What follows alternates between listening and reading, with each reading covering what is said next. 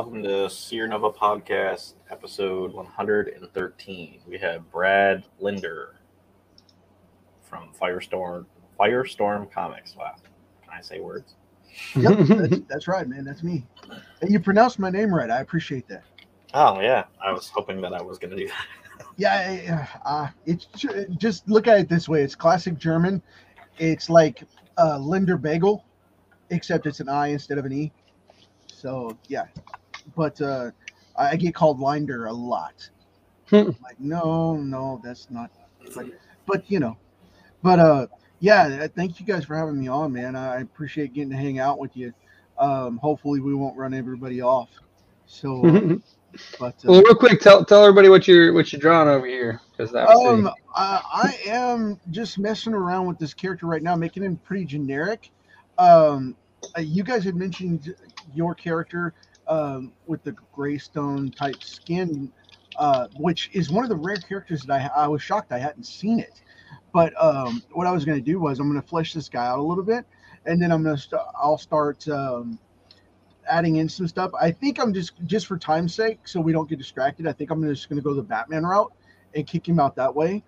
But because, like I said, I don't want to. I don't want to mess up your character because I don't know reference of it or anything like that right now.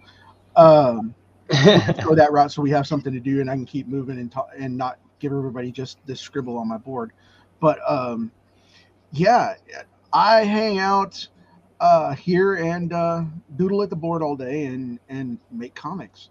And um, Firestorm is my brand, and it is a uh, it's a small press company. And what I did was I took original creations. Uh, the long and short of it is I took original creations mixed with golden age creations um, that I wanted to adapt into my own style and tell unique versions of them and created my own universe. So um, I had a villain in the very first intro, which Origin is on Amazon. You can get uh, Firestorm Origins. It's a, a small short comic on there for free on Amazon. On uh, Amazon, if you look up my name, and you'll see it.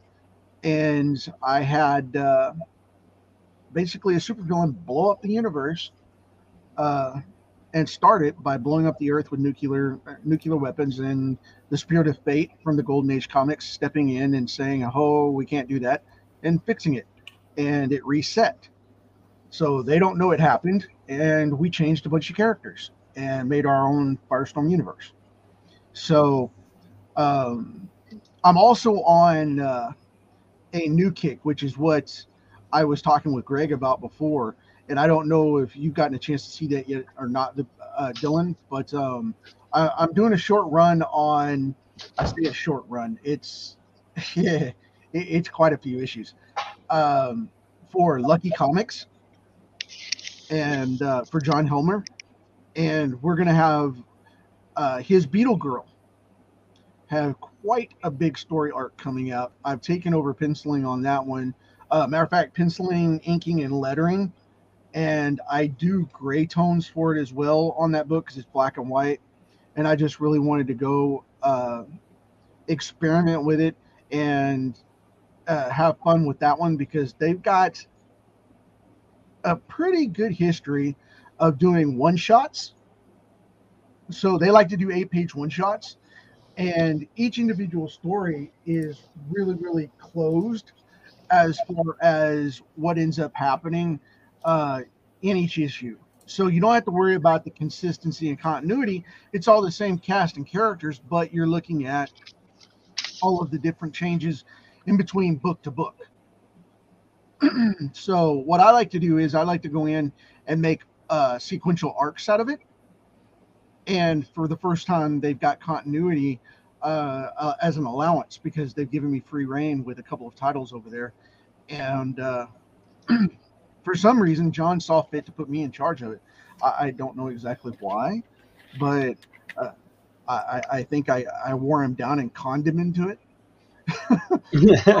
but, but we'll see because um, he saw some of my work with original, you know, the the Golden Age stuff, and I thought it was really cool that he had such a cool concept with Beetle Girl, and which is supposed to be the granddaughter of um, the Golden Age Blue Beetle character, and it, not to be mis, you know, not to be m- misunderstood or mistaken for the character that DC has, which they based that off of um, the same thing, like they did Shazam, you know, Captain Marvel. Uh, Yeah. their own version of it.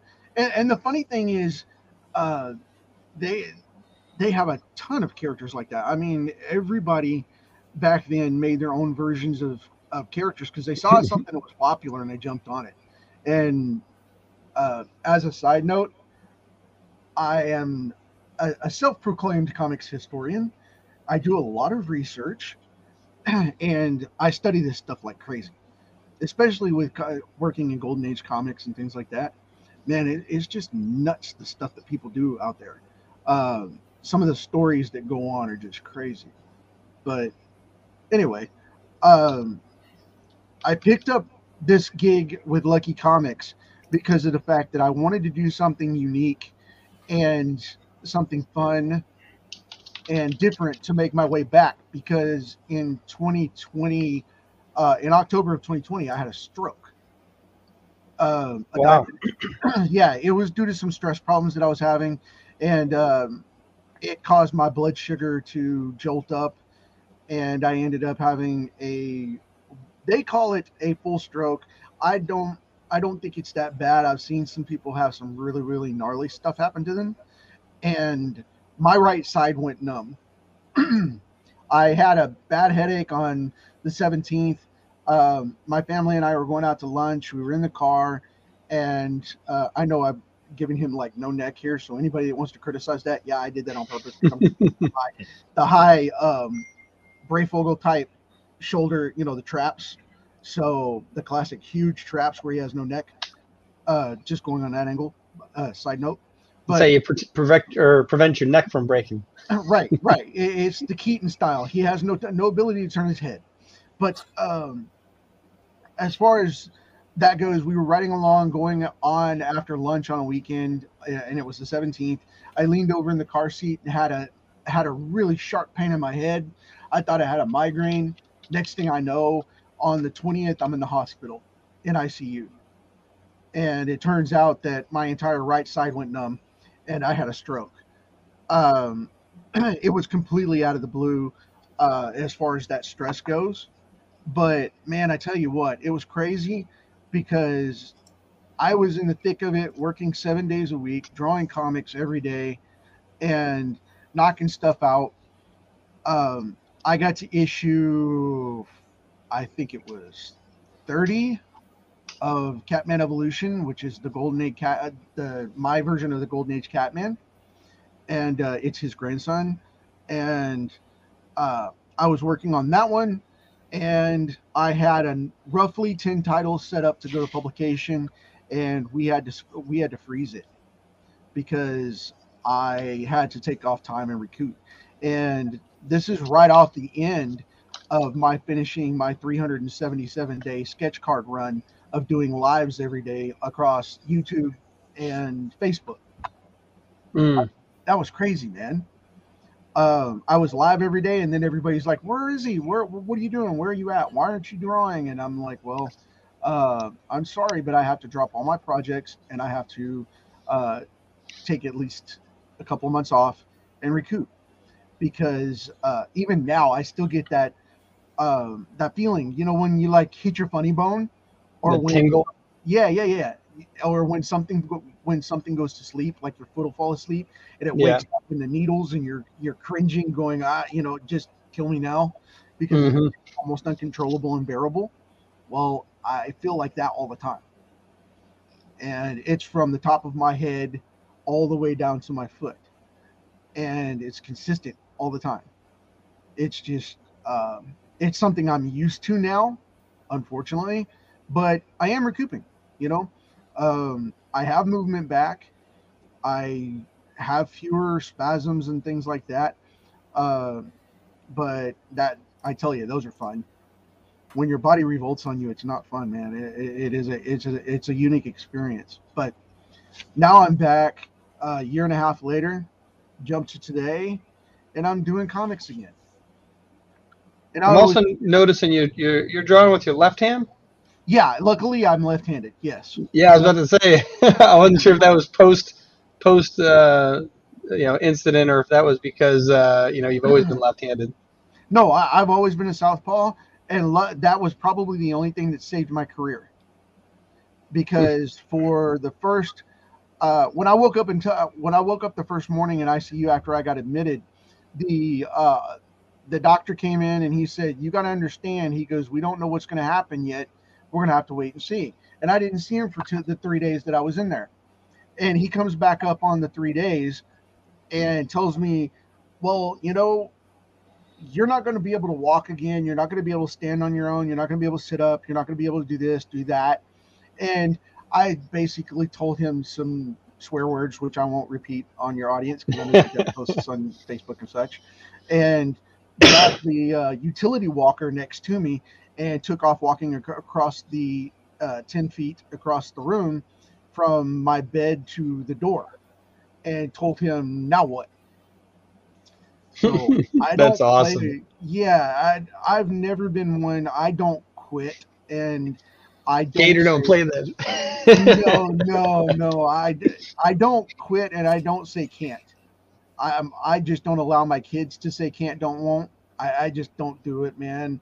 You know, I say it in this case because I'm saying I don't do that, but any other time, and I just drew that in cricket.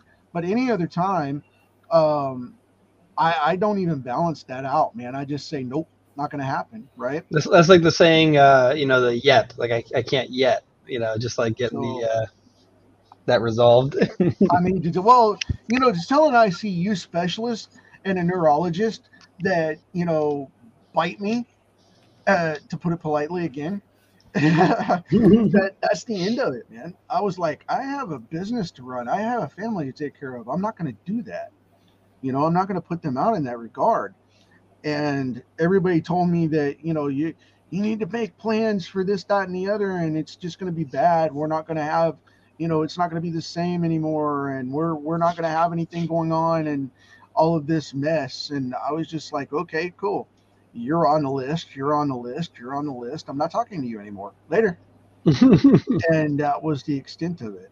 Um now like i said i'm doing a cl- i'm doing like the Breyfogle type of armor here where the chest connects and it's actual chest plates and then it's shoulders because it, his was more of a padded up around the shoulders and chest. And then he had the rib cage right here where you could see the ribs and the abs. And then it was um, like the ribs and the abs it's the fabric down here. But he always used to draw this like torso pad for some reason. And go look at some of the other books. It's weird. It's weird when the way he used to do that. But he would sign off like this right here and say this is like padding padding padding padding and then it's batman. So i don't know. Who's who's the uh, illustrator you just mentioned? uh, uh, oh, now I can't remember his first name, but uh, Breyfogle. Brayfolk. Okay, yeah. So, uh, but he always used to draw his Batman. He was one of the first artists to draw the black suit Batman too. As opposed to the blue, the blue Yeah. gray one. Right, right, right. They used to color a lot of his stuff in in purple because he was quote- he was quote unquote the black bat, you know, the black. The, yeah, the actual Dark Knight. Yeah, yeah, yeah, yeah. Uh, Don't need any racial profiling on the costume. That would be a bummer, especially these days. Don't do that. But uh, oh, gets- Norm is is Norm's the first name. Yeah, Norm Breyfogle. Yeah, yeah, Yeah, I was, I was trying to look it up because I'm like, thanks. yeah, yeah, yeah. But uh, and this is a cartoony, sketchy style too, though. As you can see, it's not really comic, uh, comic bound. Um, but anyway, uh, beyond the stroke thing, I did, and I'm gonna grab a page here so I can show you. We can move on. But um, yeah, beyond the stroke thing, they told me I wouldn't walk. They would that I wouldn't walk on my own, move on my own, this, that, and the other. And I'm not going to run any marathons or anything anytime soon. But the thing is, I was never really a runner anyway, so whatever. But uh, you know, except for pizza, I, I'll I will run to pizza in a heartbeat.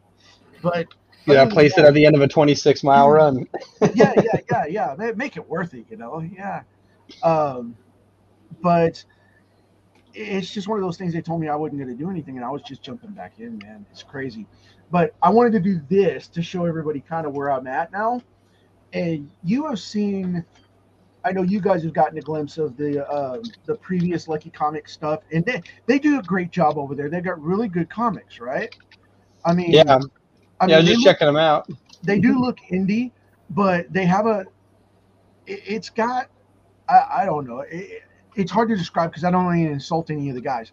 It's got that that indie look. I'm not going to say amateur look, but it's got an indie look to it.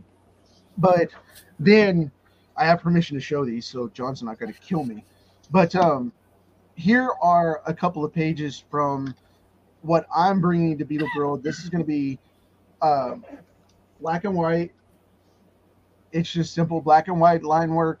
I do the penciling, inking, um, the gray toning here for the scale because this is, I like I said I wanted to do black and white, but I wanted to make it grayscale. How are you doing the uh, the gray toning? Is that in uh, Photoshop after, or are you doing like no, uh, no, no, no, no. Uh, manual? I use various types of gray toning markers that I have. I love these things, and uh, yeah, just Yeah, they're really smooth. That's why I was curious. I'm like, that's that's really good. um, it takes uh, it, it to to do true gray toning, uh, or as we call it, toning and scaling that kind of thing. Um, to get that quality look, you have to be very careful with it, and I have worked very hard to get my colors to smooth out in comparison to what most people get.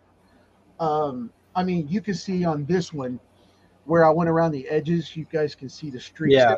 I haven't blended that yet. And we wanted to, and then I showed John this page, and he goes, Leave it on the border. He goes, That looks like a fabric on the background. I, I was about to say it does actually look pretty cool. I kind of like that. Yeah, he said it's a wet. He's got a. It says it's kind of got a felt look to it. He said leave it alone, and he said it makes the page pop. He said the interiors are really smooth, so don't worry about that. And I was like, well, you're the boss, go for it. But, um, you know, this is another page that I did. Uh, actually, the following page to this one. Uh, there, that is hand stipple, by the way. And if Jesus. anybody doesn't know what that is, this is an 11 by 17 this is the original page right here because I work from home. So I, and this being mine, I just used 11 by 17 regular 50 pound, Mm-hmm. just offset of 11 by 17 paper, uh, rather than using cardstock on this one because he decided to use this as my sample from my samples. That's, it awesome. Now you got to understand, I I put in, I draw three pages a day, and I draw them at this level. Yeah. and because of the way I do them, I do Kirby style. Okay. So when I did this sample, I go in, I read the script, I break the script down, and it's by Lou. Um, this particular script, by the way, is um, by Lou uh, Mougin, uh, which worked for Marvel for a couple of backup stories and things like that. And he's a he's a really cool guy. Um, but uh, very golden age style in writing and dialogue but that which made it a little more contemporary for my stuff uh, to push into there. But uh, what ended up happening was this was the sample that I showed John to get the job, and I did three pages for this, and I did this page, and there's uh, we counted a. He goes, how he goes, how many spots are in the stippling? He said, can you actually tell me? There's five thousand two hundred and forty-one right in here. I literally counted, took the time to count them as I was doing them, just so that I could do them and tell him exactly that as a joke, just to pull it on him when he asked me because I knew he was going to tease me about it. That's awesome. Yeah, um, I'll lift this up where you guys can get a little bit better look at it. Oh, we can see. We got it full screen right now, so it's looking. Yeah, it looks that is- incredible. I mean that, and like I said, this is a third of an 11 by 17 page. Uh, I had other artist friends that I flagged this around, and they were telling me, "Dude, you're nuts." But uh, then I followed up and did the same thing right down here. Yeah, I see that. Yeah, um, it just It's gives cool. it a little organic look, and I love texture work, like the broken glass behind here. Um, this particular character is going through an emotional breakdown, as you can see, crying and all that. Um, I sh- did this this effect here to show the mental break. Yeah. You know, just it's kind of a it's all of an old school texturing, uh, storytelling type of thing to move the reader through the process. Yeah, that's something that I feel like a lot of uh, new independent comic creators miss out on. Is that background is so powerful? Like all those uh, all those dots that you have, like Right. with the, with the electricity, it almost makes it feel like static noise, like in the background. Like that's like right. that stuff's so important. And like the shattered glass, like that's that stuff you'd see in like even animes where like they have that moment where like you know somebody snaps and like the background just fractures and it's like yeah it's it's it's a very powerful tool that uh, I feel like a, yeah a lot of independent creators miss out on now. They kind of I feel like a lot of them kind of skimp out on the background sometimes. Yeah, well, you know, it's uh, they they do, and and I totally agree, and I think it's a lost art because of the simple fact of you know a commercial uh, like Marvel and Disney. Uh, Disney, um, I, I say them in unison, of course, they're the same company, but Yeah, Marvel and Disney look at it from a different perspective as far as that goes because they're looking at being an IP manufacturer and they got to kick out books every month speed. Yeah, you know, speed. so it's all ex- expediency. Exactly. And they've switched over to animation factories down in, uh, they use a lot of South Korean companies. They use a lot of Brazilian companies and South American companies. And all these alternatives, uh, because of the fact that American artists tend to go for more detail and are slower, because we tend to be like, hey, we want to be the next Jim Lee kind of thing. Even in, Yeah. you know, even in 2023, you know, coming up every you know in 2022 right now we're in mid 2022 and everybody for 2023 is talking about you know more detail more detail and it's like i never gave up the detail i never gave up the detail but yeah, that- that- that's something like I, I see. I see that in coincidentally, uh, my, my brother's gotten this like anime kick recently, and he's been watching some of the old anime, and like you can tell there's this shift from like the 80s to like the early 2000s where it went from like I was trying to figure out I'm like why does the old stuff feel better even though it's actually lower quality like some of the stuff isn't as crisp and I'm like it's the backgrounds that's what it was like there's an entire city in the background of the scene and it's completely unnecessary. It's not even referenced in the scene but it, it builds an environment and a feeling that you have that yeah it just doesn't exist anymore. Well you know i i get asked to do a lot of i don't do conventions. I just don't. Um, nothing against them. I just don't do them because i don't have time. It's either you draw at the table or you draw on the convention table.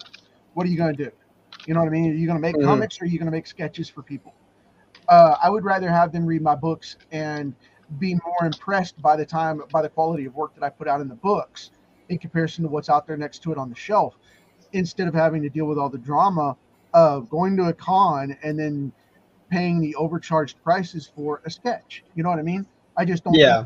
deserve that.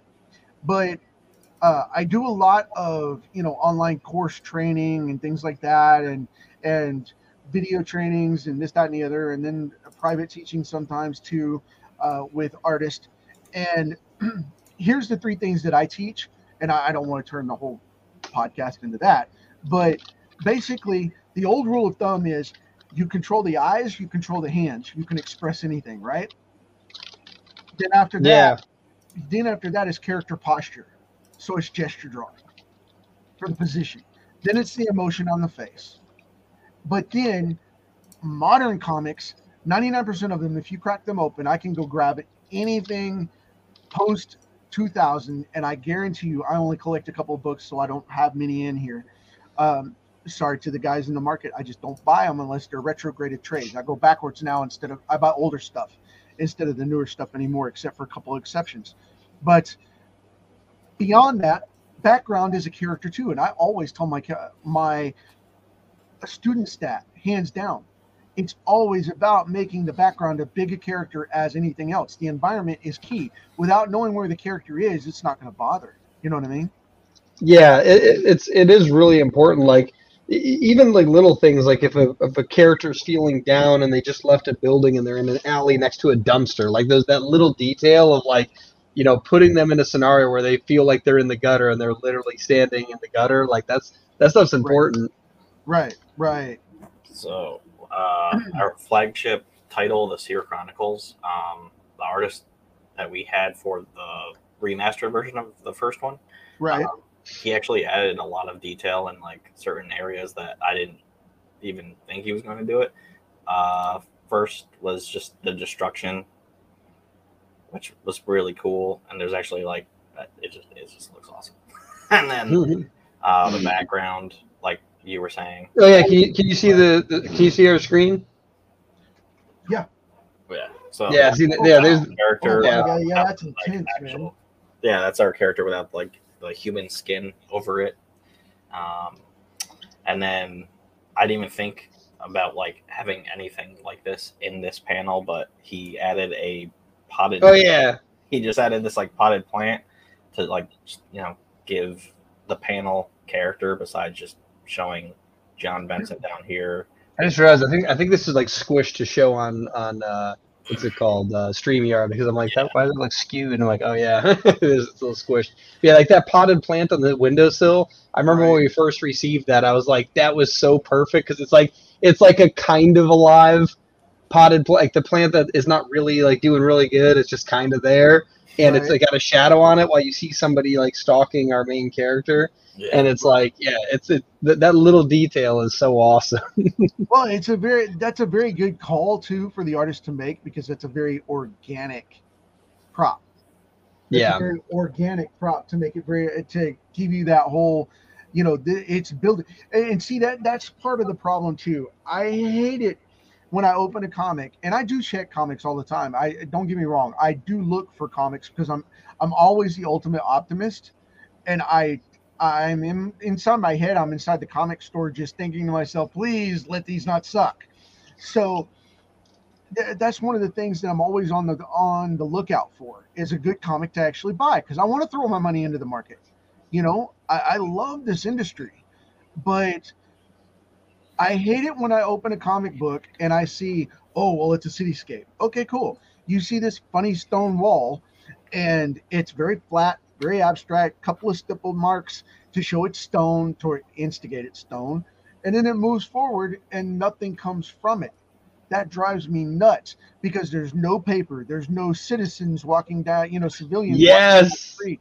There's no fire hydrants, there's no drains, there's That- no leaves, there's That's exactly it. We we literally care so much about that that we when we first started our comic book journey, we we decided to make a 3D version of our city so that we would know where in the city people are moving. So like for example, if somebody gets shot and they have to get to the hospital, oh no, they're 10 blocks away, they might not make it. And we can actually decide and change the story based on that. Uh, Like it's so you know, we literally um yeah, we, we, we mapped out our city and now it's like making sure like we do have stuff like that like having it's like hey why is there no fire uh what's it called? Uh, fire extinguisher in the kitchen. We kind of need that. It's a safety Right, protocol right? right, it, right. it's like those those little details um, and now it's gotten to the point where uh, it's it's a little too slow to put it into our our th- a complete 3D world. So now what I've been doing is we have our main streets mapped out for the most part in the outsides of Gotcha. the building. But if we ever go on the inside of a building, I found this th- uh, free, like well, almost free. It's like five dollars a year, so really expensive 3D modeling program where you can uh, you know develop floor uh, floor plans and then you can actually 3D render them so you can look at them in, in like you know different angles. So I would literally map out like uh, one of them's a tattoo parlor that one of our characters goes through, and Do so you guys ever use Google Sketch? uh, I did a while ago. I think I bought by somebody. Like it's not Google Sketch anymore, but um, I ended up we, we found this one called uh, I think it's like Floor Planner or no Floor Plan Creator. Yeah. yeah, Yeah, floor, yeah, yeah. floorplancreator.net. It's five dollars a year, and they're they've been updating it, which is awesome because I actually saw I actually created stuff manually in there using the shapes. Like I actually figured out how to how to create uh, you know shelving units and things like that, so that I Uh-huh. could then copy and paste them Right. um, for for a warehouse scene that we had. And then like I think two months later, I went back to go build something, and I'm like, "What the hell's that?" and I saw that they created one that I could just you know I could have just used that, but it didn't exist before. So they're like slowly adding stuff to it, which is cool. But um, yeah, I, I would I went into all the little details. I was like, "Oh, I want the boxes that are in a warehouse. Like they don't have them in here, so I got to build that the slanted uh, support uh, beams that's on the edges of those types of boxes. so like, Right. yeah, I definitely went hardcore into that, but it, it was it's super Mm-hmm. helpful for planning out a scene. Like one of them, we were trying to figure out where our main character is going to be. How are they going to sneak in? Like they can't just walk past the guards. Like there's going to be a bunch of guards. Oh, I got an idea. There's this sidewalk near the building, and there's parking spots there. We can just have them filled with trucks because they're in the middle of something. So now he can sneak by the trucks. So there's a place that he can sneak. And obviously, they're still going to have a guard at the door, but that's the person he can sneak up on, right? And now it's only one person instead of all the people in the parking lot he has to deal with. And then once he gets inside, where's he going to go? Oh, well, we already have shelves here. Obviously, there'd be a ladder to get to the top of these, so he's going to sneak up the ladder, and like just little details like that. To, we, I think we even went so far as to create the piping for the sprinkler system, and that's actually what he ended up using to get down. Like it was um, like we went way too. I, I created like two sets of bathrooms, and I was like, how many people would work here? How many bathrooms do they need? Oh, that's crazy. And we don't even go in the bathrooms in in that comic at all. Man, well, yeah, but the, yeah, but you know, it's all about impressionism. You know, it's like a, it's like people when they want to do, uh, they want to stay G-rated, right, for all ages and all that good stuff. But then when you get into higher end comics, you know, uh, higher up the tier of of content maturity, you get up there to where adult comics come out and everybody thinks you need to sell, you know, for a lack of a better term, TNA you know, and it's just come on, really? You don't have to go into the full act. Why not just do impressionism and show a silhouette? You know, show them Yes, the yeah, romantic interlude, show the kissing, starting it, maybe, you know, maybe the dude taking his shirt off, kind of thing, and then end it right there. Go into a silhouette, and then the next, and then the after shot. You know, Well, not, not only that, like by doing stuff like that, you can like something that Greg and I have been trying to work on and get better at is when we're telling our stories, we're trying to get it so that we can say the most amount of things with the least amount of panels. That's And so tr- exactly it. That's Yeah. exactly it. I always condense uh, because I, you know, that that's something I always tell everybody anyway, and it eats me alive to see it because when you- you can tell a green writer, and, you guys know you're creating your comic, so you know. It, it- you can always tell a green writer when they come in, and it's like one panel, and it's got this guy saying this, and this girl saying this, and this guy doing this, and the environment's like this, and then the narr- the Greg's like, I have no idea what you're talking about. yeah, that, that's how we started. You know, honestly, like it was You just know? like looking at it and going, "Hey, I, I think that's too much text for one panel. Maybe we uh, maybe we just allude to this. yeah. Yeah, maybe, maybe we just hint at this and, and move on."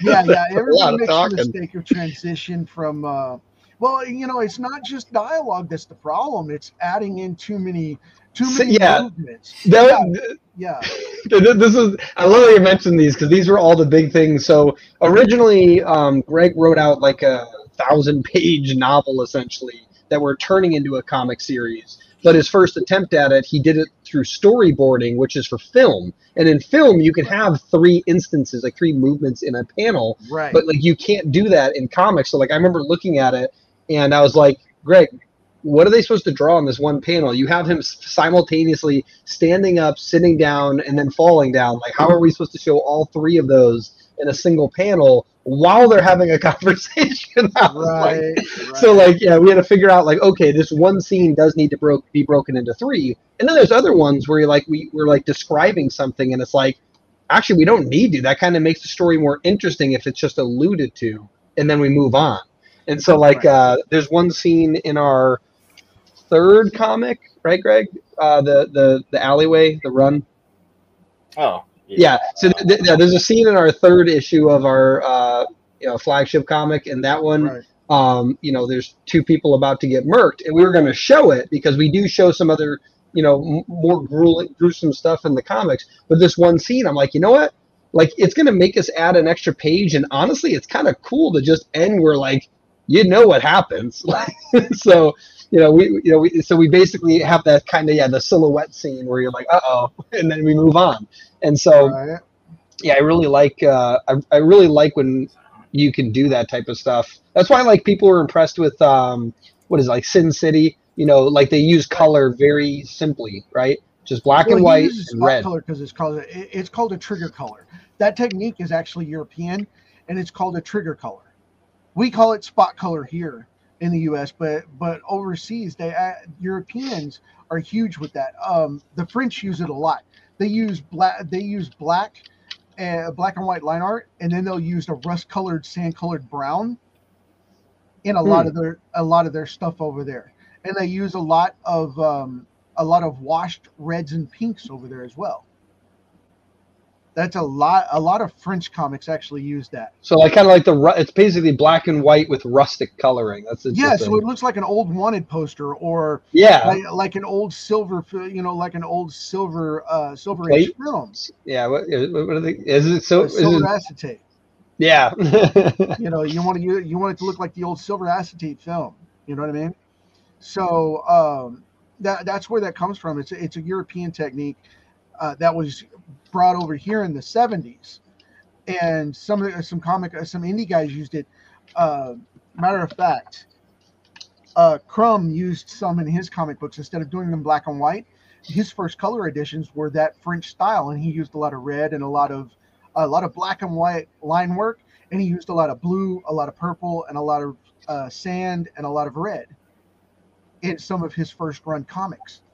So that's pretty that's pretty intense stuff, man. That's a great technique to use. Yeah, that's definitely cool. And, and honestly, you can use that in a standard colored comic as well for like certain mood scenes. Like you can definitely still take parts of that. Like uh, some one of the um, one of the panel or one of the pages in uh, a comic of ours is like a we call it the nightmare scene, and it's literally like he's having a Right. nightmare. Like that's Right. you know prophetic. Like yeah, I pulled it. That's Yeah. hilarious. Yeah, he's got it ready. So yeah, he just pulled it up, and this is this is from Ink. This is like one of uh, our fan favorite comics, and Yeah, yeah, yeah, yeah, it's very dark and purple, and like even though there's coloring in it, it's very minimal uh, variation. It's mostly blues and purples and like the soft reds, um, or you know that peachy red. And so yeah, it's it's a very cool thing, and like it, it's we were talking um, last week uh, with uh, Chow, No, right? Yeah. No, it was two weeks ago. Uh, yeah, that was a two couple weeks ago was two Trap. weeks ago. Yeah, that it's was a like couple yeah, weeks ago. That was a good interview. yeah, and we were talking about the color and how it makes your eyes kind of dance across the uh, the page in a way, and then you notice the silhouettes that were like, oh, I didn't even see that little panel here, here, and like, you know, th- those little details are, you know, in- incredibly powerful storytelling tools. That if you want to, like, if you want, pe- like, same with like Easter eggs, like ha- if, if they're done properly and not, you know, like overtly, um, you know, having Easter eggs and things like that are very good storytelling apparatuses for people that become real fans. Like you, you shouldn't be drawing so that every single person wants to read your comic. You should be drawing so that real fans become true fans of your of your work. Uh, Well, I'll, I'll tell you guys, uh, he, hardcore, hardcore comic fans, as creators, don't make the mistake of trying to please everybody and sell a bunch of comic books. The thing is, do what entertains you, and the people that are, that are like-minded and find that entertaining, they will jump on it, and that's where you get your fan base. I mean, Yeah, granted, I know it's to make a li- yeah, it's to make a living. I get that, but I mean, if you want to go, if you want to go kick out IPs for Marvel and DC where they ca- where they control everything, and give you a full script, go for it. But if you're creating comic books on your own and you have the option of going freelance or getting into this industry and trying to jump up on what you want to do and make a mark, don't try to make a mark of going in and screwing with something by trying to make a company machine IP sell. What you want to do is you want to jump on and say, okay, here's the deal. I want to go in and I want to make the best Batman I can of the stories that I want to share and show. And if you can get to that point, you're good to go. No matter who the character is, be it Batman, be it anybody else, right?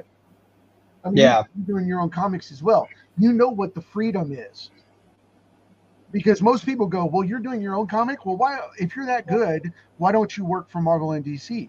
Marvel and DC is a misnomer with the standard. Okay, They're the golden handcuffs. That's why. exactly. But you know, and I and don't get me wrong, I'm not going to go on the soapbox and go down the rabbit hole. But I'm going to say this: I have a very stern understanding of comics being one thing. Comics are all comics. We are in the industry, whether you see it as small press, mainstream, whatever. It's all comic books. okay, it's all comics. Excuse my voice there. It's all comics, right? yeah. we are on the same shelves right next to Marvel and DC. Even though even if even if they get halfway across the store with those with the people that wants to put on want to put them on their own shelves, right? It's still and get me don't get me wrong, I love Marvel and DC. I'm a huge fan. I always will be. But creatively, I want my comics on the shelves just as much as they do. And when you when you stop and you look at it, I'm going to create any comic that I touch just as good as if I would be working for Marvel and DC. I guarantee you, you're going to get a different attitude about it because you're going to create comics you want to read, not comics you want to buy and sell. Yeah, and honestly, that's the that's the better alternative. There's there's an article I'm sure I've referenced it on past podcasts before, but uh, an article by Kevin Kelly, the uh, founder of Wired magazine, uh, Right. called "A Thousand True Fans," and it's Right. this idea that if you you know you sure you might be able to sell one comic a few hundred times, but like eventually. You know, if people don't become fans of your work, they're going to stop buying it and they're going to buy the other thing where people care about their fans. Right. And the idea is that if you have a thousand true fans, it, eh, you know, basically, like, let's say you have a thousand true fans, you got their email address, they love everything that you do. A true fan will buy anything you ever make ever. They'll buy tickets to you know conferences that you're at. They'll they'll attend you know uh, uh, what's it called uh, autograph sessions that you go to, right? So a- anything that you're involved in, they want to be involved in, which means that you can you can sell your comics. You could sell single um, what is it single prints, right? You know, you can sell a bunch of things like this and Right. you, you, can merchandise. You know what I mean? Like they will want to support you. So if you really do, like that's what we're trying to do. We're not trying to create comic books just to sell them in mass. Like you know, we want to sell them in mass, but we want to actually create an awesome story that we want to read because we know that if we truly want to read our own comics, there's got to be at least one other person out there that wants to read them. And we're hoping that we can get a thousand. And then Right, you know, right. ten thousand. Like that's the idea is move move up the chain, one one reader at a time. Well, think about this, because I'm I'm massively all about business. I, I mean, it's just one of my favorite studies. I'm all about business as well in comics, and part of the things that I'm doing right now, I've always been an advocate for small press and indie guys j- jumping on their own ideas and producing them. And everybody's like, "Well, I don't have a printer. I don't have an option. I don't have this. I don't have that." And it's like, okay, cool you need to get off your butt and get your stuff out there in one form or another. I can't print, I can't afford it. So go digital. Well, I don't want to do digital because I don't have an ongoing book. I don't have continuity or regular issues. Okay, then do a web comic. Downsize. Do a one shot. Do a graphic novel. Do whatever format. Find out what your media tr- vehicle is. Find out what your action vehicle is as far as producing. Find out what your schedule and produ- productivity is and then kick it out there. Okay? Because I'll, I'll tell you one simple thing. You have to get it out there for anybody to see it and know it. Period. Right? Hundred percent. Well, think about this one. Everybody goes, well, I want to go work for Marvel. Marvel's the dream. Marvel's the standard. DC is the standard. And I'm like, okay, cool. Think about this. what a, what is Disney's true business? Uh, What comes to mind? uh, entertainment, yeah, like in general, like is that what you mean? Monopoly. Uh, What what Or, is, or films? Is it- it? there's, there's no wrong answer. Just uh, just tell me what pops into your head the first I would say films and theme parks. Okay. Okay. Walt Disney, his true business was real estate and family tourism. Mm. Walt Disney and his brother Roy used Mickey Mouse and and Donald Duck and Oswald, which is the predecessor to, to Mickey, which is a public domain rabbit that nobody knows about. he looks like a cross between Felix the Cat, Bugs Bunny, and Mickey Mouse. Seriously. I feel like I've seen that before. It's Oswald. You can look it up. um, here, here's the thing. When Walt Disney did his business, he wanted to be. Oh yeah, I've seen him. There he is. He wanted- exactly. He, he wanted to be a land investor for tourism, and because he wanted to build his kids the ultimate theme park. Well, he needed to have. He wanted to be an animator to make money to give them that life and buy real estate, right? Well, he needed characters, so he made his animal cartoons and took public domain stories, i.e., fairy tales. Yeah, the Grimm's uh, Grim Grimm's Yeah. tales. Forget Yeah, all- all the classic European fairy tales. The carry the fairy tales from from Europe and from you know the, the fairy tales that he grew up with. That was the fantasy. You know, the, anything from the Brothers Grimm to Mother Goose to uh, you know anything else in that list. The the Three Musketeers and so on. Right. Mhm. Well, he made cartoon versions of those as animals and made his movies and made shorts for the intro to film and then used that money to move into movies. Now, think about this. Whenever you watch a Disney movie, whenever you watch a Disney movie, it is not about watching that movie. It is not about watching that movie. It's about making an experience. You pay to see that movie and you instantly become a paid employee paying the company in reverse to be an advertising advocate for Disney. Yeah, because you want to tell people about this magical experience. This is the yeah. chain reaction. You see the movie, you see the you see the advertisement for the movie, right? Mhm. You see it, you pay your ticket. You pay them to watch their advertisement for their theme park. Which is Mhm. what that which is what that film is. It's it's a 2-hour ride commercial. To which to check that out. Now, you're paying them to watch their commercial. What do you do when you come out of the movie? Everybody asks you how it is. So you instantly go, "Oh, I'm bonded. I'm in there. These characters are great. They're phenomenal." You give word of mouth advertising all across the board to everybody, correct? Yeah. So that's step 2. Then you get into it and what do you do? First thing because you're you're motivated, you have given out word of word of advert word of mouth advertising. You've paid to see this thing, so you're already invested in it in money, in time, and in peer pressure of pop culture for for passing it on. Oh yeah. You it, so you're already fully invested. They got the trifecta. You put cash down on it, you put time down on it, and you told your friends, so you're viable for it.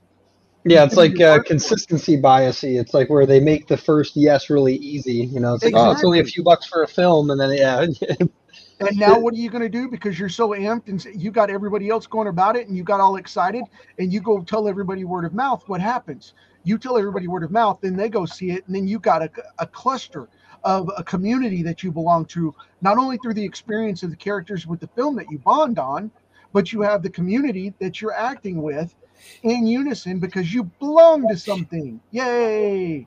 You're part of the Mickey Mouse Club, modern day.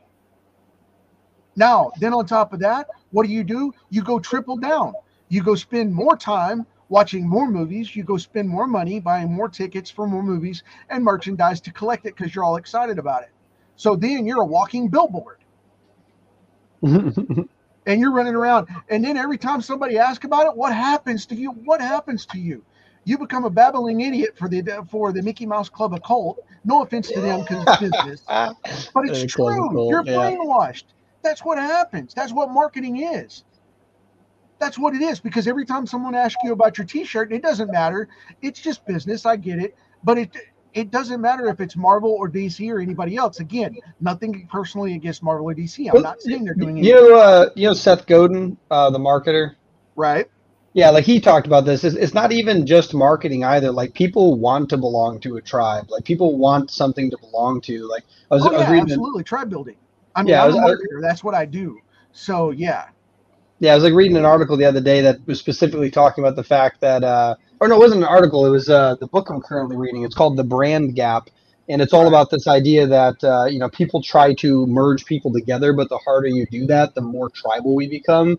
You know, which you know obviously today's society is pretty evident of, and it's interesting that the reason for that is that I is have that no we idea what you're talking about. Nope. but like it, because of that, it's like it's very interesting. Like we want to feel like we're in a close knit group, which means that you can't be in that big of a group. So that's why if you go watch a film, it's your close friends that all talk. Mm-hmm. But then each one of your close friends has their close friends. So it really is this mm-hmm. tribe, like you're saying, kind of like a cult. But the whole idea is it feels like you're in these small little niche groups because of it. I'm going to tell you something biologically. Okay, it's a biological proven fact. There's been studies on it in Yale. Okay, this this cracks me up. You have you have four fingers and two thumbs, right? Hmm Did Oh you well, know, did you know that is that is the that is well you're supposed to let's put it that way. I meant eight fingers, eight fingers, two thumbs. well four, four fingers on each hand. Yeah. you, yeah you know, so you know I, i'm a comic artist i'm not a mathematician but anyway you get it. So i told you i'd say something stupid in the beginning. I told you i warned you. But anyway anyway four fingers on each hand two thumbs you have 10 digits total right? Well the point is that 10 digits is exactly what you can have in the mass of your inner circle that you can function with in any social event Let's say uh, say that again. that is the mass number that you can function with 10 is the max number that it's been proven the max number that you can function with at any given time in any social environment or event Because you can point to them all at the same time. you can stay you can be well you see you can be around a dinner table of family and friends. And notice how that whenever you have a dinner a family dinner right? And it doesn't matter how long you make that picnic table if you have room to make it you're still only going to be talking to the to the closest 10 people near you that are in eyesight. And beyond Mhm. that you have to move down to talk to someone else right? Yeah. you got to move around the room to mingle right? Hmm so you've only got so many people that your brain can function talking to at any given time in one group without ignoring someone else's comments or interaction. It's a proven fact. Now, whenever you get into that environment and you get into like you were talking about Seth stuff, which he's a great guy, but um, you get into Seth stuff or into marketing principles and you get into scalability, you're looking for that thousand people, that one thousand that one thousand raising fan raving fans that you have. You can't talk to them unless you're on a stage. There's no way Mhm. you can interact with them one on one in the same environment in an instant. It's not going to happen. However, you can you can present to them from a, ta- a table and an overhead on a stage and talk to them all at once and interact with them as a group. It's possible, yes. It's feasible. It happens all the time. Speaking events and cons prove that. But to talk to them intelligently and about anything of substance beyond what you're speaking about, think about that, man. You can't do it. You can't do it. It's too big. So what he's talking about is breaking it down into three phases. You have your family, which is your intimate inner circle of that 10 people. Then you have your friends, which you can mingle with up to 10, 20 people in a room, but you have to change tables. Then you have that massive event where you bulk spend across the board. So you have to be a presenter at the bulk stage stage to get out there and present with this. When you throw out a comic book on a shelf to get your thousand raving fans, you're basically speaking to each one of them individually as a copy of your comic. Yeah. So you make your story resonate at when you take your your stage presence of the fan base that you're reaching to and reverse engineer it down to where you're talking to them on that comic page as you do it individually as one of your 10 people that's how you connect you make your comic book read for you and the other nine people at the table and it'll be, it will resonate with hundreds of thousands of people See, that, that's like the power of uh, social media as well. It's like if you do it correctly, like if you're not just posting something hoping to get as many likes as possible, and you're posting something for those specific people that would actually hear your message, that's how you actually get more people to like it. Ironically, like it's that is the idea of focusing on that one person and really talking to them. So when they read that, they're like, "I'm Phil," like that's me. They're talking to, like, you know, it's like that's really a powerful thing. Like, yeah, I, I agree, agree, hundred percent. You know, you, you can walk up. Here's the thing if you walk up to, and, about individual contact, people go, well, you know, I, people tell say that my comics suck. That people say my artwork sucks. People say my writing sucks. People say this sucks. And I'm like, okay, cool. So change it. You know, get better as an artist. change your comic. You know, write, write a different direction or consider the fact that that's not a fan and do your Yeah, I was about to- way. I was about to say it's like uh, it like. Um, Why do you care? You, know uh, Gary Vaynerchuk is?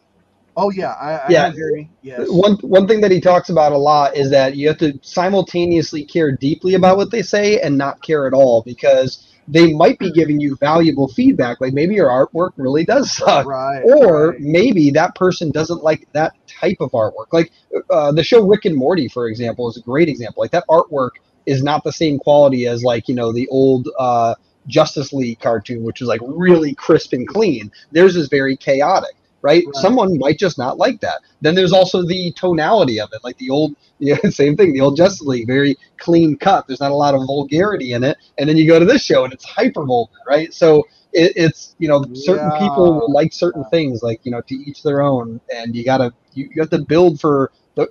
If you have a story you want to tell, there's a difference between being bad at storytelling and having a bad story right? Like you Right. could have a great story and you're just not good at storytelling. That's a skill you can acquire where if, if someone mm-hmm. tells you your story sucks and it's written properly like they might just not like that story. Like there's people who don't like harry potter and it is a worldwide sensation. So Right. clearly you know you know almost almost objectively that person might actually be wrong right? Like it's as a you know as opposed to the subjectivity of something like rick and morty where like that you know that's that's a very unique flavor Well, you know, it's uh, art is, and we're in the entertainment industry, okay?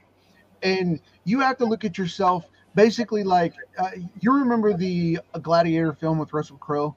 are you not entertained You know exactly. That's that's the statement right there, man. You have to walk up and you have to ask each individual person, "Are you not entertained?" And if they say no, you go, "Thank you very much." On to the next, Next. fan. thank you next because that that- is their honest answer and opinion. And if it sucks, that doesn't mean that you should go blow your head off because of the fact that you're upset. they disagreed with you. It's it's their relative opinion. And art is absolutely relative, no matter whether you think it is or not. It is not going to click with anybody and everybody. I think that's the thing that differentiates art from science is the fact that it is opinionated, like the fact that it is unique. Like no two people can look at a piece of art and get the exact same experience. Where with like math and science, you, you Right. can. Like that's Exactly. the difference. And see, you know, there are people that go, "Well, your style's too cartoony," and I'm like, "Well, you know, thanks, I appreciate it. I work hard at that."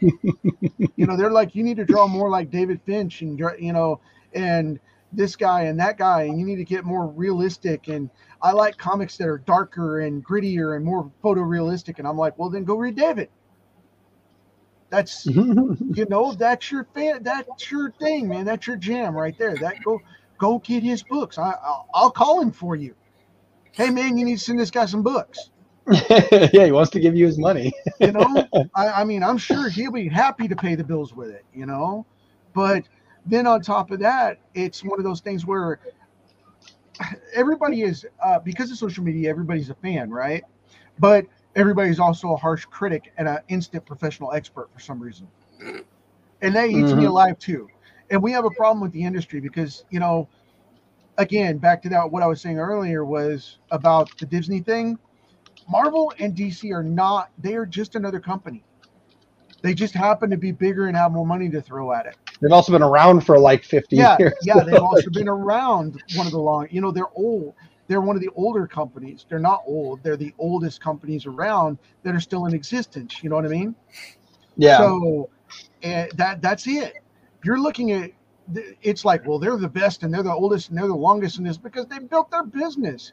Give yourself 60 years and see how you do. Yeah, I, that's I was just talking about that to somebody uh, because so I work with a lot of like artists and musicians and so many times they're like, oh man, I've been doing this for three years and I'm not seeing anything. I'm like, are you kidding me? Like there's been people that did it for a decade before they saw like a single sale and then it exploded. Like it, it's it, it th- actually again back to Seth Godin. He has a fantastic 72 page little tiny book called The Dip, and it's this Right. concept of like Right? you like as you get better you climb the hill and then there's this moment that everyone must go through if they want massive success and it's called the dip and it's Right. this moment in time where you actually feel like you're almost backtracking and the the problem is that most people look at that backtrack and go you know what it's not worth it and they quit and the few people who do not quit ironically end up having no competition because they are so much better than everybody mm-hmm. else because they went through that tough phase. And now it's actually easy. That's why you get a walt disney who it sucks his whole life and then eventually when he breaks through all of a sudden it's like oh i got all this money. I can buy this. I can buy marvel. I can you know, like you have the disney right. company buying up every company or entertainment company known to man because they just outlasted people it's consistency it's persistence it's Well, like they're an IP machine now uh, as a side Oh, yeah. to that. But but you know, Guy Kawasaki used to call that he used to call that the resurrection, the the resurrection analysis, because I like it- that. it was called the resurrection analysis and the reason he called it that was because of the fact that he said you either are have moved and you're either the phoenix you're going to be resurrected into a new form or you're going to re- or you're going to be resurrected back to your original reset based on that analysis because you're going to either say exactly what you just said you're either going to move forward in this new path and have an epiphany and go wow i'm finally good enough or you're going to move back and go well i suck at this i got to do something else Mhm. so, you know, which one are you going to do? I hear that from new creators all the time. And it's like, well, I've been doing this for six months. I'm fresh out of art school and blah, blah, blah. And I haven't gotten a job yet. And I'm like, wait till you've been doing it. Wait till you've been doing it since your teens, like I have. I was self taught to draw. I still draw every day to perfect things. I'm not the best artist in the room. I know that. I'm cool with it. I get it but I have a style, and that's all that matters. And I have a unique voice to my stories. That's all that matters. And if I don't, then that matters too. But you know, the old adage of putting in twenty thousand hours, you know, ten thousand hours or to get good, Yeah. hours to get great. And then, I think it's I, th- yeah, it's the ten thousand hour rule to become an expert, and like an Right, expert's like right. top five, per, top, or top ten or top five percent of a skill, depending on the, right, of the um, difficulty of the skill. But yeah, that's the Right. uh, was it Malcolm Gladwell? That's their that's right, right, exactly. Malcolm Glad- Gladwell did that. Yeah. Well, here's the funny part. Think about this. Everybody's like, "Well, I'll never be like Jim Lee, and I want to be Jim Lee, and blah blah blah." And I'm like, Jim Lee's not Jim Lee. Have you seen his new stuff? Jim Lee of, of the '90s that was popular is not the same guy. You know, he's changed too. But I said, think about this one, and I was just telling a young artist this just yesterday. Matter of fact, uh, a young man by the name of Tim. You know who you are, bud. I won't you out with your last name, of course. But uh, boy, I bet you he's going to hear this and he's going to be like, wait a minute. But um, yeah, we were discussing it just yesterday. I told him, I said, man, I said, you're two years out of college, dude. I said, I said, what comics have you done yet? And he said, none. And I said, well, what do you show? and I'm going to switch to ink on this for a while. But um, I was like, what? Here's the thing, man. When you get into this, what is your deal? I said, what have you done? What have you shown editors? And he's like, well, I want to be a comic pro. And I said, well, here it comes, the dreaded, the dreaded 16 year old needing a car for a job and a car, a job for a car, right? He looks at me with the straightest, most sincere face and says, I don't draw for free. I don't have a portfolio. I don't draw for free. What? What? I, I'm what? Do you know, This is the thing. You have to go off and create. You have to go off and create a work example, at least in a portfolio set, so that you can show that you can do the job. I'm sorry, but you don't walk in without a resume at McDonald's and go, okay, I'm the new guy. I can flip burgers, but I'm going to hire on as a manager. You know, I flip burgers at home on my on my grill, and I got this down. But I want the manager job. Okay, let's look at that one and see how long that lasts. Then let's go into into the comic scenario here. Same thing. You're wanting to do a comic, but yet you haven't ever drawn one. So yeah. what? And then Yeah, I I- these guys want to run around and say, well, when we put money into it, I don't draw for free. I want to be paid. Well, nobody knows that you can draw because you haven't done a, a comic to prove that, that you're good enough to do comics for them. that, that, that's something we, we see a lot in the indie community. We we had um, oh, what was his name? Austin. Who was the guy that mentioned this? It was on our virtual Austin, right? Um, yeah, he's like a he's like an actor and does a couple other things, but uh, he's uh, basically he was talking about like how people are charging for you know way too much to draw for comics, and they're like, you know, what the hell? Did you work for Marvel or something? And it's like, no, but people have told me I'm really good. It's like, well, you know what's awesome? Like I can get this great piece of art from you, but your name doesn't even carry weight, which means I still have to market and sell this, and I still have to pay you this amount. Like that's insane. Like you think you're that good, but like I could just pay someone with clout a little bit more, and now I don't need you at all because the marketing I'm going to get from this other guy is going to be worthwhile. Right, because the brand he brings behind it, exactly. And, and it's like if you never draw on your own, you're never going to even get that branding. So that means even if you keep charging this premium, eventually you won't have clients. What happens right now? We're in the middle of like a recession. People are paying double what they were for chicken two weeks ago, right? Why am I going to pay you to draw Right. comic books, right? Like that's insane. So like you know, if your name carried weight and I could sell those comics after, absolutely. But you know, it's, it's definitely a huge deal when you know in, independent creators of any type, art like artists for comics, um, artists for uh, music, and you know, singers and songwriters, things like that. It's like you know, you you have to like. I, I learned programming. Like for some people, that's you know super did I, difficult. Yeah, Yeah, like I I, multiple languages. Yeah, yeah. Yep, and I and I ended up building probably a half dozen websites, maybe a dozen websites completely free.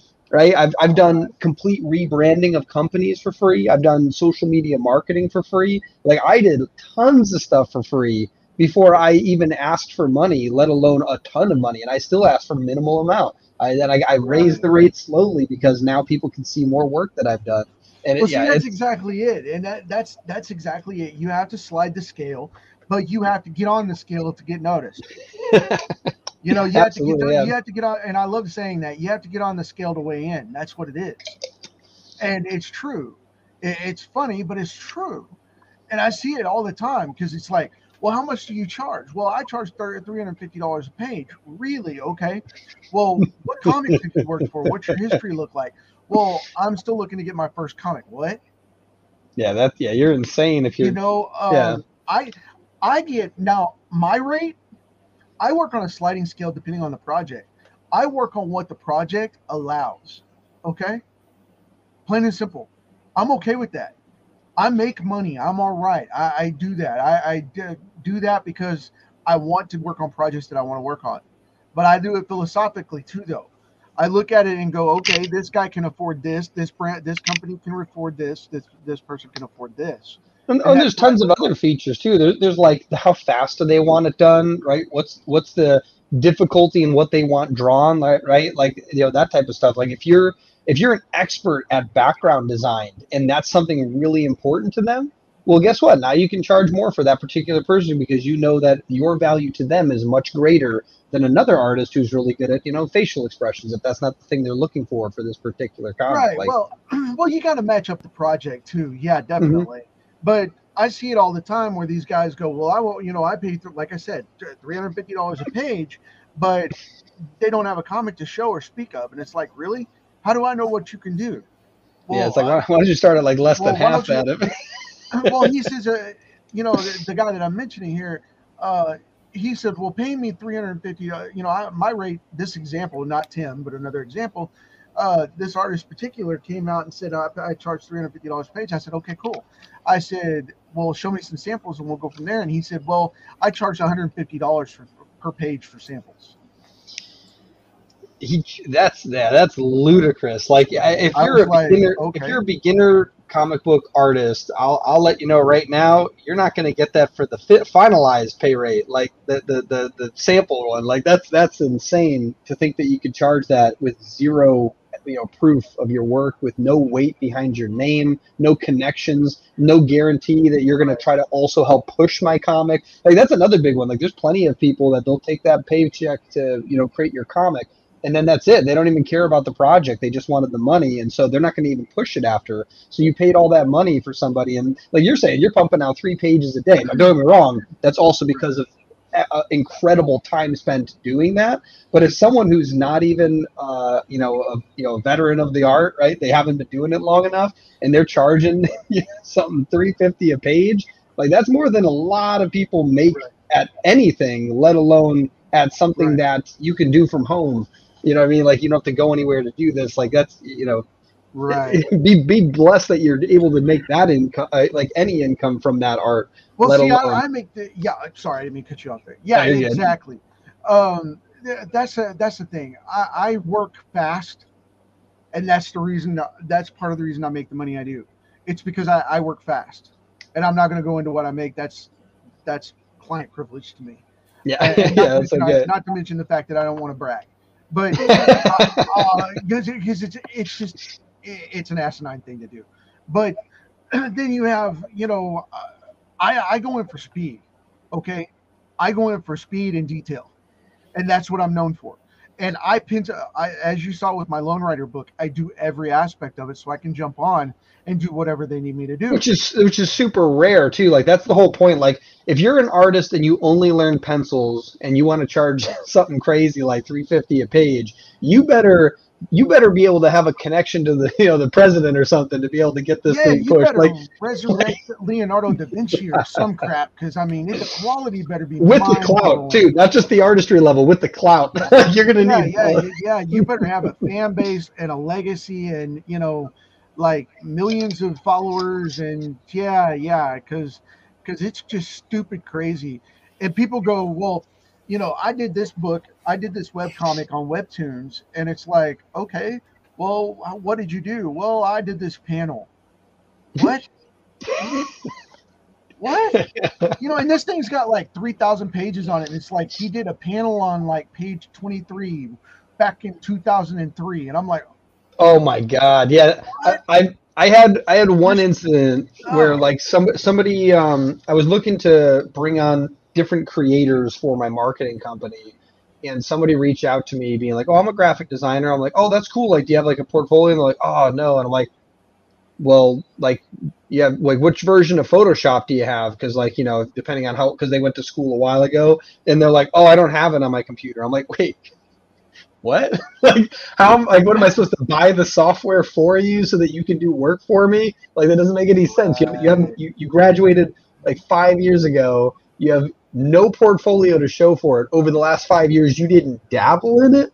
Like, you didn't do anything. Like, and I feel like that's kind of the case with a lot of people in comics. Is like you just said, like they did a panel this one time in 2003 because somebody Yeah. needed a little extra work done and they couldn't find anyone else and they accidentally found you. Like, like that's you kind of know, and- and I do free work.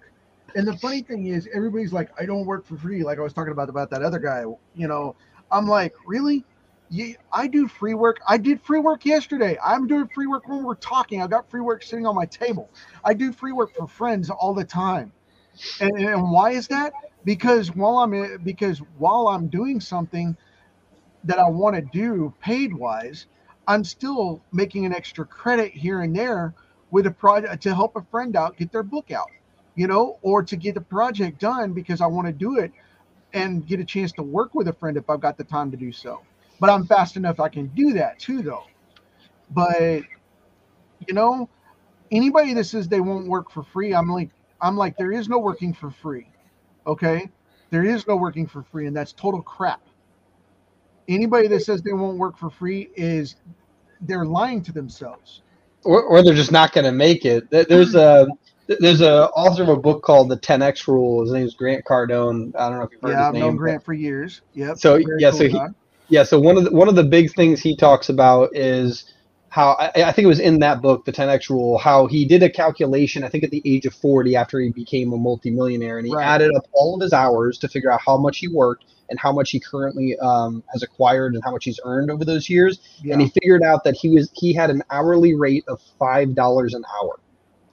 Like right. people don't realize like that that whole thing with like the dip with Seth Godin. Like in the beginning, you might do like hundreds of things for free just to get your name out there, Right. so that later you could charge a thousand dollars a page because people absolutely need your artwork, right? Like that. Right. You know, if you really want to be this, you know, like yeah, like a Jim Lee. You know, if you want to be someone who's got so much clout that everyone in the industry knows their name you need to be everywhere. And if you're not constantly creating work and getting better along the way, no one will ever hear your name. So if you don't do free work, no one will ever find you because you're not you're only going to have a certain amount of paid work that's ever going to come your way, especially if you're if you're not pushing your name. Uh, well, see that that's the thing. Everybody made that's exactly it. Everybody makes this mistake and says free work. Okay. Everything I do is going to make me money. Everything I Portfolio lay on. building. Right, right. Everything I do makes me money. It doesn't matter. It doesn't matter. Like like we're we're doing this podcast hanging out. You know, neither one of us are paying either side for this thing. It's for great content, right? That's it. Absolutely. At least at least for people to laugh at me. So but you know that that's the point. We do this stuff because of the fact that we're making money with it because it's exposure, it's cred- it's credibility. So you're investing in that. It's an investment that we need, and people just don't get it, man. I mean, hardcore. We just don't get it. Uh, you know, I, I say flat out, if you're not producing, you're only as good as an artist at the day that you're an artist. And I, I say that loosely because of the simple fact that this, if I didn't draw something today, which I've been up since 3:30 a.m. this morning, working on pages today, and I'll do this. And and here's the rule of thumb with this. All right, if you don't draw today, if you say you're an artist and you and you draw stuff, and I'm like, well, cool. What have you done today?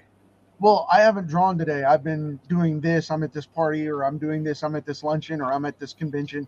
And I'm like, okay, so you were an you were an artist yesterday, because you're only an artist, and you can call yourself presently an artist at the time that you're drawing stuff.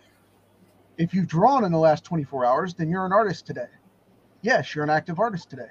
But if you haven't drawn anything for two weeks, or haven't created a portfolio, or haven't drawn anything for free because you're drawing to draw, then you're not an artist.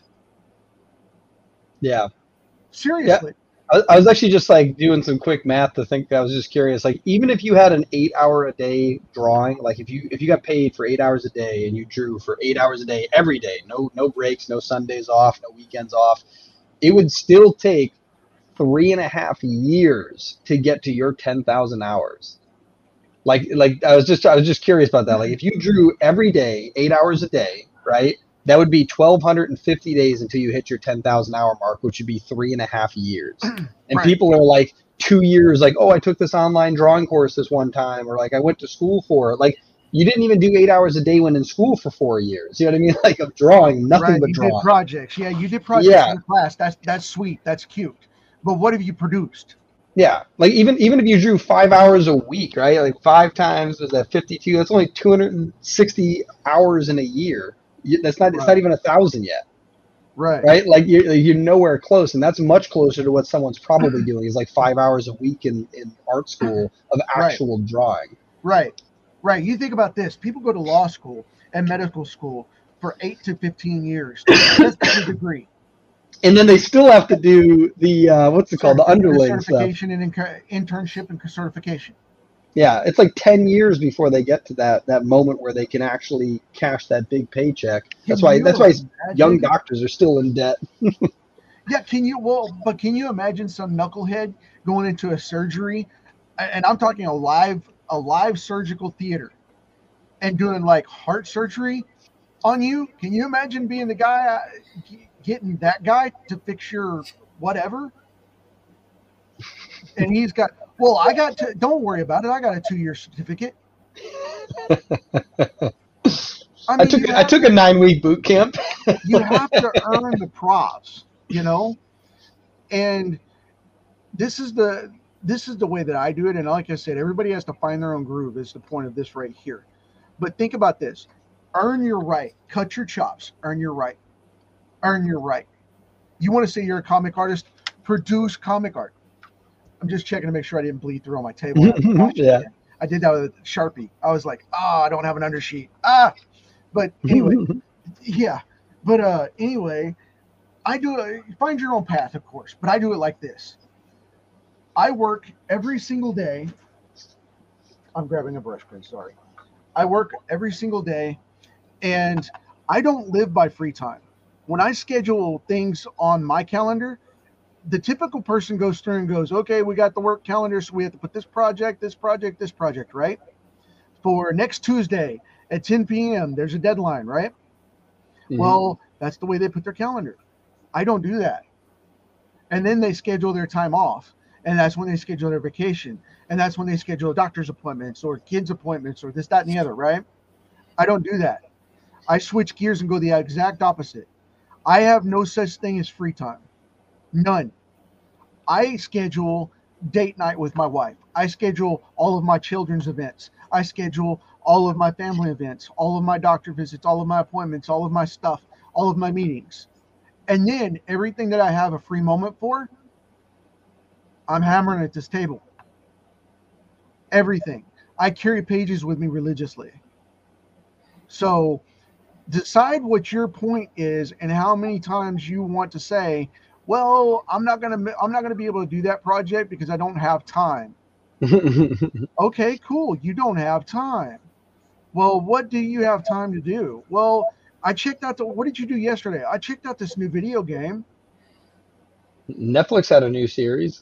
but you're but you're griping, you know? I mean, I sat down to do this stuff every single day that I moved.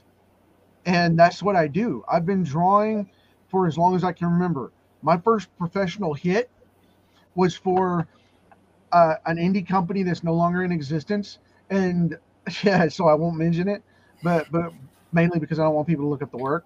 But sadly enough, but but um, uh, I was 13 when I got my first hit, and you know, you know how, and people are like, "Well, you're a child prodigy," and I'm like, "No, I'm a lucky doofus." you don't realize how lucky I was. But I said I wanted to be. I told my mom, I said I wanted to be a comic artist when I was five. She said, "What do you want to do when you grow up?" And I'll never forget it. I I was five. It was my fifth birthday, and I said my birthday wish is that I want to be a comic artist. And I knew then I had the bug since I was like three, and that's it, man. You put if you really want to do it, you got to put in the hours yeah, I was gonna say like that. That's something really important for people to realize. Like, you know, for example, I, I went to school for engineering, right? Like, that's not even close to what I do now. Like now, I'm involved right. in marketing and comic books and music. Like, it, it's completely different realm. And like, it, I will say that the the luckiest thing you had was somehow knowing what you wanted so young, and yeah, then you still put the ten thousand hours in, right? Like so anyone who decided like you know they're they're 22 and they're like i'm going to be a comic book artist now right? Or even 18 before they go to college like i'm going to go to college for art and then i'll be a comic book artist. Like you you have to realize that other people started when they were 5 10 15 years old they've just got a head start right, right. all the right. stuff that you got to do right like you know some somebody else maybe they went on vacation instead of doing that like uh, that's a big gary vee thing like he's like i didn't take a vacation from ages 20 to 30 right? Did you travel recently? Look at that. You already missed out on a chance to get better at a skill. Don't don't don't even regret it. Enjoy the fact that you had a chance to enjoy something. Right. And now you just have to realize, well, now you got catch up time for all of these uh, skills that you want to learn. Right? right? Like I wish I learned multiple languages as a kid. There's kids that can speak three languages and they're eight years old, and you're like, what the heck? Well, cool. Like you can either be sad and whine about it, or go learn a new language. Right, exactly. And you know, you see that all the time. It's like, well, you were lucky. Well, you were fortunate. You you were blessed. Well, you're smarter than I am. You faster than I am. No, I, my circumstances are different from yours. Yes, but that does not mean that you can't be where you're at and do it. Right? Mm-hmm. Absolutely. And Jim Lee, he was a child prodigy from South Korea. His parents saw what he wanted to do. But I'll tell you this: he had a tutor that would teach him how to draw because that's what he wanted to do. As part of his culture, he learned art. And mm-hmm. it's all cool, right? But did you see his first Punisher work? Did you see his first Wolverine work? Did you see his first X Men work? It was gritty as all get out. It was super gritty stuff. I mean, it was rough. Look at his first Punisher posters and pinups and covers you didn't even you couldn't you put that in comparison to his 1991 stuff when he hit it then light light it up because it's night and day. Light yeah. it it's it's almost sad because it's it was a graffiti scribbly style in comparison to what we know from the slick polished jim lee correct anatomy golden boy can draw anything stuff. And that comes with experience. You know Oh yeah. So it is what it is, man. Yeah, and, and, like the thing I always like to think about is that, that Gary Vee reference of not having like his twenties, twenty to thirty year old, he didn't do anything. He didn't travel. He didn't have fun. Like, uh, like yes, Jim Lee might have had a tutor, but there's something else he didn't get during that same time frame that you did get. Whoever you are, that's thinking that you know that he's you know lucky. It's like there's other stuff he had to give up to do that right? Right. Like you know, you got to, maybe maybe you were a triathlete in high school. You got to enjoy a bunch of sports and have a lot of friends. And maybe Jim mm-hmm. Lee just drew. Maybe he didn't have a bunch of friends as a kid, right? Well, I don't know. His parents were on his his parents were on his back to be a doctor. yeah, like maybe maybe, yeah, maybe he just had a yeah, crappy childhood from having parents that didn't he didn't feel like he received love from. You know, and yeah, sure he's famous as an artist, and maybe he's sad inside, right? Like that's the big thing. Like Well, he know, took a year and said he was going to do it every day, and he took that summer. What happened was is he was studying and doing his basic college courses. According to what he says, he was doing his basic college courses, and then he went off and I mean he's been interviewed. You can look it up online. He's been interviewed numerous times about it, and he said, "Well, I decided to take a year and give this a full shot." And he said, "I sent him pages, sampled work, and built it up." and then I got to show my stuff, and then I got a job, and that's where it went. I mean, you have to look at where you are today, right now, in this moment, and make the effort and say, okay, I'm going to clock my 10,000 hours. And what you do is, is you start building up. If you're a writer, it, are you right? You're just as good as the artist comment that we made earlier. Are you a writer? Yes, cool. Well, what did you write today? Show me something. Well, I didn't write. I didn't put anything in today. Well, then you are a writer when? And I always put it past tense. And I know that ticks people off because it eats them alive when I do that. It's like, well, I'm a writer now. No, no, no, no, no, no. And I'm like, really? How many hours have you put in? What books have you published? What have you written? Where's your stuff? Where where are you at? What is it going on? Blah blah blah blah blah. And they just it eats them alive. Yeah, and honestly, that that ten thousand hour thing, like people really should like. I'm just playing around with my calculator now. Like, if you wanted to get that good in five years, right? Which some people are like, that's still way too much time. You would still need to draw five and a half hours every single day for five years. Like, there's people that'll go three days without drawing. You've now got to add 15 hours to one of your days, and eventually, if you do that for a month, you cannot possibly do it in five years. You've already maxed out your limit if you want to sleep, right? Like it's one of those things like you have to be hyper consistent about it. You have like Greg writes all the time, right? Like that, Right, that's something right, like you know he's he's bored at work and he'll start writing, and you know like so like it, it's you have to be constantly doing it, knowing that. Uh, and, and this was something that I heard um, probably like six seven podcasts ago. We were talking about the fact that like if you're an independent comic creator people might not even take you seriously until your fifth comic is released mostly because they they need to see that you know they're not going to read issues one two and three and then lose your story because you gave up like why would i invest all that time reading these three comics and then you disappear forever which is why I was livid when I did. that was why I was so livid when I started doing comics because when I published Lone Rider and Catman Evolution and these other titles that I had going on, everybody said, "Yay, we're all in." They all took money, they all took service, they all took all the hype, and then they flaked out on me. And I was like, "Oh, you got to be kidding me!"